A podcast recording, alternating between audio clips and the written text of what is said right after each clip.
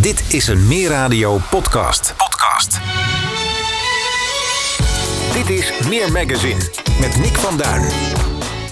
Rond 30 september werd de programmabegroting 2023-2026 van de gemeente Haarlemmermeer gepresenteerd aan de Raad en de pers. De behandeling van deze begroting zal in de gemeenteraadsvergadering van 10 november plaatsvinden. In de tussentijd is een heel proces aangegeven tot wanneer de Raad hierover technische vragen kan stellen, wanneer zij de beantwoording kunnen ontvangen van het college en nog veel meer. Bij ons in de studio om het over de begroting te hebben, Jurgen Nobel, wethouder Financiën. Meneer Nobel, van harte welkom. Dankjewel. Uh, een raadsvoorstel van zeven bladzijden met een programmabegroting van 270 bladzijden als bijlage. Laten we even bij de basis beginnen. Wat is zo'n programmabegroting precies? Ja, eigenlijk als je het heel simpel wilt zeggen, is een programmabegroting gewoon het huishoudboekje van de, van de gemeente. Net zoals dat je dat uh, thuis kent. Alleen ja, er zijn ook spelregels aan het huishoudboekje verbonden. En dat is thuis allemaal wat, uh, wat makkelijker. Want ja. ja. geld wat je niet hebt, dat kun je niet uitgeven. Nee, nou, bij de gemeente zit dat ook een beetje zo. Maar uh, um, ja, het zit iets complexer dan dat in elkaar. Maar eigenlijk kun je zeggen, er komt geld in en er gaat geld uit waar we, ja, waar we het geld aan uitgeven. Maakt die complexiteit ook dat het altijd een vrij lijvig document is? Het, het, het 270 bladzijden, dat, dat, dat is best wel wat. Maar ik kan me ook voorstellen dat als er zoveel van die aparte regeltjes bij komen kijken, dat je dat ook wel nodig hebt om al die informatie te kunnen incorporeren, om het zo te zeggen. Ja, kijk, het kan nog uitgebreider. Het zou ook iets korter kunnen. Het heeft ook mee te maken dat je de gemeenteraad goed zeg maar, van informatie uh, wilt voorzien. Ja. En daarom bestaat het ook uit, uh, uit aardig wat pagina's. Want we hebben ook heel veel beleidsterreinen. Dus of het nu gaat over sport of dat het gaat over de buitenruimte. Voor al die zaken uh, ja, gaat de gemeenteraad over het geld. En dan moet het wel ook duidelijk zijn waar het geld naartoe gaat. Ja, uh, nu hebben de raadsleden ruim 40 dagen de tijd om zich voor te bereiden op de vergadering waarin dit document besproken gaat worden. Ja, kunt u het tijdspad een beetje schetsen tot 10 november? Hoe mm -hmm. ziet zo'n voorbereiding er gemiddeld uit? Ja, nou ja, kijk, als je het zo bekijkt, is het ongeveer vijf pagina's per dag. Hè? Dus ja. dan gaat het nog wel. uh, maar de voorbereiding, normaal gesproken is het zo dat de gemeenteraadsleden hebben twee momenten waarop ze dan uh, vragen kunnen stellen. Technische vragen hè, van uh, uh, ja, als ze iets lezen en ik ja, hoe, hoe zit het nou financieel? Bijvoorbeeld als er een voorziening is getroffen, allemaal van dat soort moeilijke termen. Als dan vragen van, uh, waar, waar dient het dan precies toe? En nou, dat soort zaken. Ter verduidelijking kunnen ze die vragen naar stellen. En dan zijn er eigenlijk twee momenten voor. En daarnaast hebben we altijd nog als een soort van service naar de raad toe... dat er twee ambtenaren uh, een avond uh, vrijmaken. En dat zijn mensen die dan uh, ambtenaren van de afdeling financiën. Mhm. En die kunnen dan nog alle andere vragen die er zijn beantwoorden. En op die manier op- dan, als het goed is, alles, alle vragen eh, beantwoord moeten zijn. Ja, en Ja. dan doorgaans is het zo dat we ook bij de behandeling van de begroting nog wel wat Ja, vragen precies. krijgen. Maar dat zijn meestal politieke vragen. En zeg maar naar de behan- begrotingsbehandeling toe zijn echt vragen op de inhoud. Want ja, die am- de ambtenaren die gaan niet over de politiek. Nee, precies. Dan is het puur de, de uitvoeringskwestie, Ja. om het zo te zeggen. Oké. Eh, vorig jaar stemden er vier partijen tegen de programmabegroting die er toen lag eh, van de gemeente Haarlemmermeer. Dat waren GroenLinks, eh Sociaal Rechts Haarlemmermeer, de ChristenUnie SGP en D66. Het komt in Haarlemmermeer bijna niet voor dat zoveel partijen tegen een, eh, programmabegroting zijn. Wat was toen de reden waarom ze tegenstemden?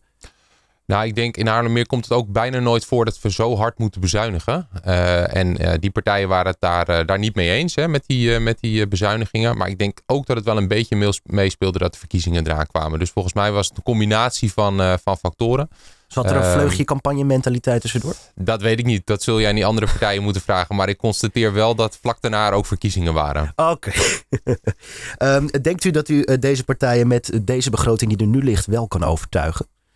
Ja, uiteraard hoop ik dat zoveel mogelijk partijen voor, eh, voor de begroting stemmen. Uiteindelijk is het ook als je het misschien met de inhoud niet eh, eens bent, dan eh, kun je proberen bij te sturen hè, door middel van amendementen of moties. Maar we moeten wel de begroting door laten gaan, want anders heeft de gemeente gewoon, gewoon een probleem. Ehm, even kijken. Ondanks dat vier partijen vorig jaar tegenstemden, heeft u zich voorgenomen de plannen van het college voor dit jaar door te voeren. Heeft u de plannen gaandeweg een klein beetje bijgesteld op basis van de tegenstem?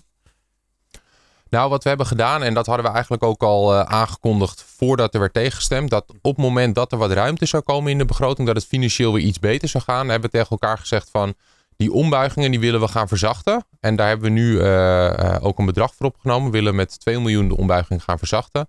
En op dit moment lopen ook de gesprekken met ja, instellingen die gekort gaan worden op hun subsidie. Om te kijken van hoe kunnen we dat toch op een, ja, op een, op een betere manier doen.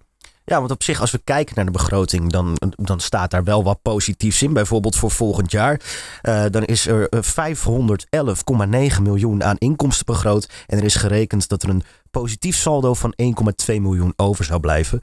Um, waarvoor wordt het meeste geld uitgetrokken om te realiseren binnen de gemeente? Ja, het meeste geld gaat naar het programma uh, Zorg en Werk. En er gaat ook heel veel geld naar beheer en onderhoud. Dus dat zijn de, de programma's waar heel veel geld naartoe gaat. Een van de plannen die ook wel opviel is om het stadcentrum van Hoofddorp autoluw te maken. Om zo te meer ruimte te maken voor de woningbouw. Mm -hmm. ja, stel de, dit plan uh, is succesvol. Hoeveel ruimte of om hoeveel extra woningen kunnen we dan rekenen?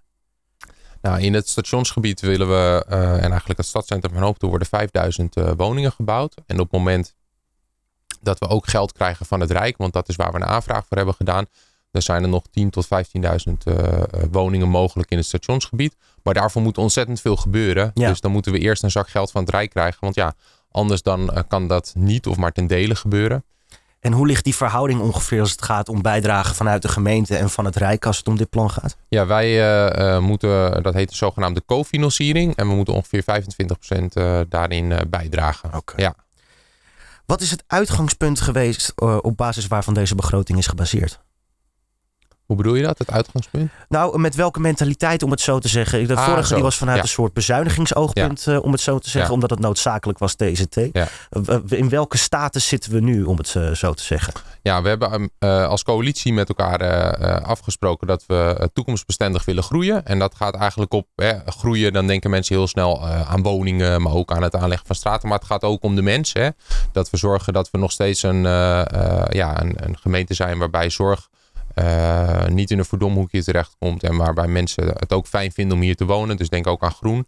Dus ja. eigenlijk het groter worden van de gemeente. En naar meer inwoners gaan. Maar dan in het brede, uh, in het brede plaatje. Zo moet je het uh, zien. Oké. Okay. Ja. En dan kan ik me voorstellen dat je nu thuis zit te luisteren en denkt, ja leuk zo'n begroting, maar wat betekent dat concreet voor mij? Er zullen luisteraars zijn die zich afvragen of de lasten voor hun persoonlijk bijvoorbeeld verzwaard worden. Ja, kan u daar iets over zeggen? Gaat, gaat dat ook gebeuren volgens de begroting die er nu ligt?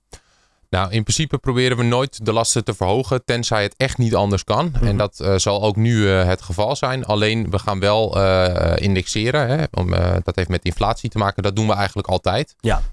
Um, dus dat is het enige eigenlijk wat we, wat we doen. Maar geen extra verhoging voor bijvoorbeeld de OZB. Oké, okay, oké. Okay. De begroting is onderdeel van de bestuurlijke bestuurlijke planning en control cyclus. Uh, hoe wordt de Raad verder over de uitvoering van de beleidsdoelen en activiteiten uit de programmabegroting tussentijds geïnformeerd? Ja, de programmabegroting is eigenlijk één van de, zoals we dat in financiële termen noemen, producten die, uh, die de Raad goedkeurt. Hè, waarin ze financieel uh, de kaders vaststellen, maar ook mee kunnen geven van zo willen wij dat er met het geld wordt omgegaan. Ja. Nou, een ander moment is bijvoorbeeld de jaarrekening. Dat is aan het einde van het jaar. Dan, gaan, dan kijk je eigenlijk terug op het jaar uh, van goh, waar hebben we het ten uitgegeven. Dan heb je nog de voorjaarsrapportage. Dat is het moment wat meestal politiek het meest uh, spannend is. Want dan ga je op dat moment zeggen, wij willen dat hier het geld naartoe gaat. Nou, de programmabegroting waar we nu dus het over hebben. En daar kijk je in tegenstelling tot die andere uh, zaken die ik net benoemde, kijk je ook vooruit. Ja. Dus je kijkt niet naar één jaar, maar je kijkt ook naar de jaren die komen gaan. Um, Hoe ja. werkt dat trouwens? Want vorig jaar is er eentje tot 2025 opgesteld. Is het dan zo Ja. dat de plannen die daarin staan grotendeels hetzelfde zijn gebleven en dat er een extra jaar aan toe is gevoegd, 2026? Of Mhm. zijn er grootschalige veranderingen te zien uh, binnen de begrotingen als we ze naast elkaar leggen? Ja, wat je ziet is dat je schuift natuurlijk telkens een jaar op. Want als Ja. er een jaar geweest is, hè, dan logischerwijs komt het volgende jaar uh, in zicht. Ja. En de meeste plannen uh, um, die komen eigenlijk in het lopende jaar of het jaar daarna. Want ja, hoe verder in de toekomst, hoe ingewikkelder uh, het wordt. Maar Ja. er zijn bijvoorbeeld plannen, bijvoorbeeld nou ja, de openbare ruimte. Hè, hoe liggen de stoepen erbij? Maar ook bijvoorbeeld woningbouw. Dat gaat niet over één nacht ijs. Dus ook in Nee. 2025 of 26 willen we woningen bouwen, willen we stoepen aanleggen, uh, willen we bomen planten. Dus dat soort zaken staan vaak ook uh, nou ja, in de jaarschijven, zoals het dan uh, met de financiële woord heet, beschreven. Ja. Oké. Okay. Ja, tot slot eigenlijk. Als er luisteraars zijn die de programmabegroting misschien willen lezen of die er meer over willen weten, waar kunnen zij dan het beste terecht? Ja, die kunnen kijken op de website van de gemeente. Dat is uh, www.gemeentehaarlemmeer.nl. En dan is er, als het goed is, een apart kopje planning en control. En daar kun je uh, zien, uh, ja, kun je de begroting terugvinden. Ja. Helder. Meneer Nobel, wethouder Financiën in Haarlemmermeer. Mag ik u hartelijk danken voor dit gesprek? En dan ga ik u nog een heel fijne zondag toewensen. Dankjewel.